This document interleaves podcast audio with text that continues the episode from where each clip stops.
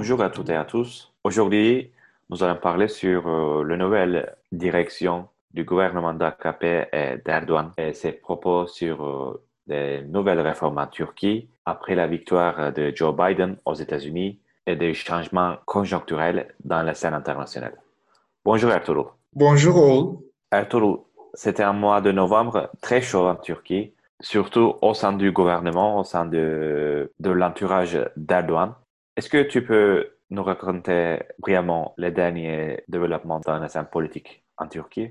Bien sûr, euh, on peut dire que tout a commencé avec la pandémie du coronavirus parce que le coronavirus a causé une grande crise économique en Turquie qui a un écho très profond au sein de la société turque. La crise économique qui a frappé aussi la base électorale d'AKP amené le président Erdogan à prendre une décision de tournement dans la gestion de l'économie. Et en fait, en fait, le facteur extérieur de cet euh, tournement était l'élection de Joe Biden dans les États-Unis.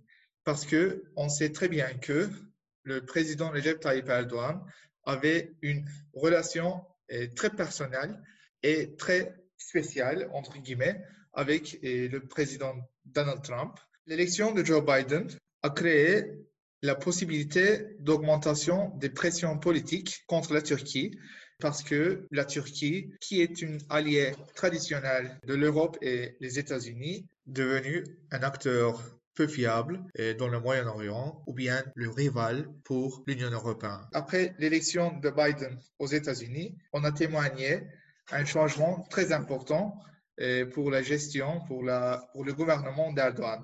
C'était la démission de Berat al-Bayrak, qui est le beau-fils d'Erdogan et le ministre du Trésor et de Finances en même temps. La démission de Berat al-Bayrak était très intéressant et très différent pour la tradition politique de la Turquie parce qu'il a déclaré son démission sur Instagram, sur son compte personnel. Mais on n'a vu aucune euh, nouvelle, aucune déclaration officielle après cette expression de démission. Oui, c'est un cas très particulier car euh, les médias turcs, les médias pro-Erdogan n'ont pas annoncé, n'ont pas parlé sur cette décision de démission pendant plus que 24 heures. Et il faut aussi souligner qu'une grande partie de ces médias euh, sont sous la tutelle des autres Al-Bayrak, une famille qui porte le même nom de famille celle de ceci de Berat al-Bayrak. Cependant, euh, ça s'est créé beaucoup de confusion en Turquie, même parmi les journalistes. Malgré tout, oui, c'était très particulier ce cas. C'était très choquant même euh, pour, pour les supporters d'Erdogan. Si on regarde les raisons de cette démission, on voit le changement du président du Banque centrale après la démission de Berat al-Bayrak, la presse a écrit que le nouveau président de la Banque centrale n'est pas une personne approuvée par Berat al-Bayrak, mais une décision, un choix du président directement et personnellement.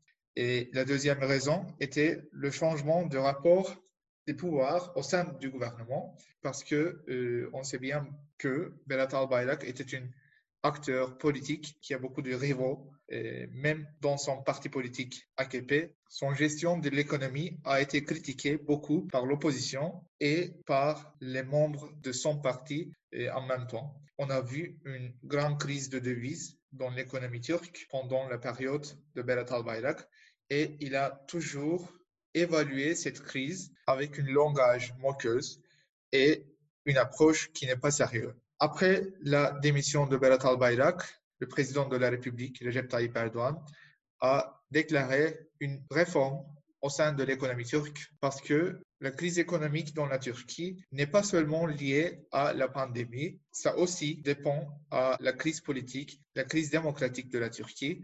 Parallèlement, les appels pour la liberté de Selahattin Demirtas et Osman Kavala, qui sont deux personnes politiques ou bien de société civile en Turquie par l'opposition. Mais ces appels n'ont pas trouvé un écho au sein du gouvernement malgré la déclaration du réforme. De plus, euh, ces annonces ou ces vœux des réformes ont été réfutés par euh, David Barcelli, un des piliers de l'Alliance euh, du peuple, la coalition silencieuse qui gouverne la Turquie, qui est aussi choquant et terrifiant. Le menace venant d'un des leaders de mafia, Alaaddin Çakıcı, qui a été en prison depuis plus de 15 années et qui a été délibéré par les instructions, les directives de Devlet Bahçeli lui-même, euh, car les deux étaient de même euh, idéologie politique, celle de l'idéalisme nationaliste en Turquie ou les loups gris comme on connaît en France. Euh, a menacé Kemal Kılıçdaroğlu, leader de l'opposition, avec euh, des insultes et des menaces violentes dans une lettre partagée sur Twitter. Et presque aucun représentant ou responsable de l'AKP du gouvernement euh, ont condamné cette lettre. Erdogan, il n'a expressé rien euh, depuis l'annonce de ces menaces sur les réseaux sociaux. En revanche, Devlet Bahçeli, il a soutenu Çakıcı contre Kılıçdaroğlu. Donc, on a vu que euh, l'État en Turquie est déjà dans la mainmise de la mafia, du pouvoir nationaliste de Bahçeli. Et tous ces déroulements, bien sûr, ont été beaucoup critiqués par des commentateurs, par des politiques euh, locales, régionales ou bien internationales. Nous attendons maintenant l'inauguration de Joe Biden, bien sûr si peu après Trump, on verra. Euh, nous avons des périls de sanctions sur la Turquie concernant le système de défense russe, puis euh, la violation des sanctions sur l'Iran par, par le biais de Halkbank et les arabes. De plus, euh, le 10 décembre, nous avons rencontre sommet de l'Union européenne où les possibles sanctions sur la Turquie seront discutées à cause des politiques provoquant, entre guillemets, de la Turquie dans la Méditerranée orientale, au Chypre et bien sûr euh, dans le Caucase. Donc, euh, contre tous ces périls, toutes ces menaces politiques, mais surtout économiques, Erdogan a essayé évidemment de changer la direction du pays, de lâcher la situation, mais selon journalistes comme Murat Yetkin ou Ruşen Çakır, c'est Devlet Bahçeli, le gladio, entre guillemets, qui est gagnant sur ces annonces de réforme. Nous sommes maintenant dans une situation dichotomique, contradictoire, beaucoup plus problématique qu'avant parce que on dit qu'il y aurait des réformes, mais c'est Erdogan hier qui a refusé même euh, l'existence de la question kurde en Turquie. Il a hier euh, annoncé que c'est lui qui a résolu ce problème kurde. Donc, on voit que c'est pas seulement Bahçeli, Biden euh, ou des forces extérieures changent la direction du pays, changent l'attitude d'Erdogan, mais évidemment, c'est le président Erdogan qui n'est pas sûr aussi de ses attitudes, de ses comportements ou de la direction future de la Turquie. Euh, nous avons aussi une autre démission après celle de Berat Albayrak, c'était de Bülent Arınç, un des fondateurs de l'AKP en 2002, euh, un des piliers de politique islamisme en Turquie et un de, bien sûr, euh, camarade d'Erdogan depuis plus de 20 années.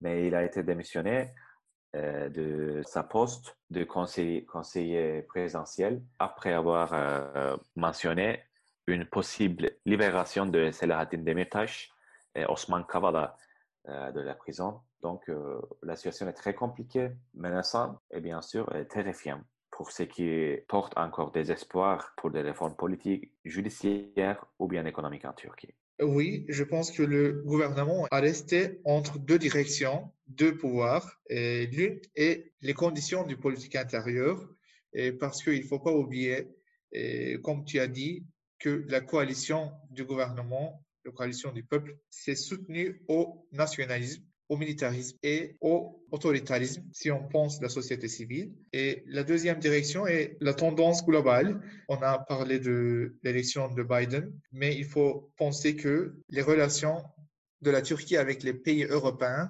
est un sujet de discussion, encore une fois, mais le président eh, n'a pas assez pouvoir de réaliser ce changement vers la démocratie, vers les libertés, à cause des conditions, à cause des dynamiques du politique intérieur en Turquie. Et finalement, il faut dire que l'opposition en Turquie eh, a resté à préférer une politique très pacifiste en face de ces menaces contre la démocratie, contre personnellement le, président du parti d'opposition principal en Turquie. C'est un facteur très important pour la destruction de la démocratie en Turquie et à travers les menaces des mafias.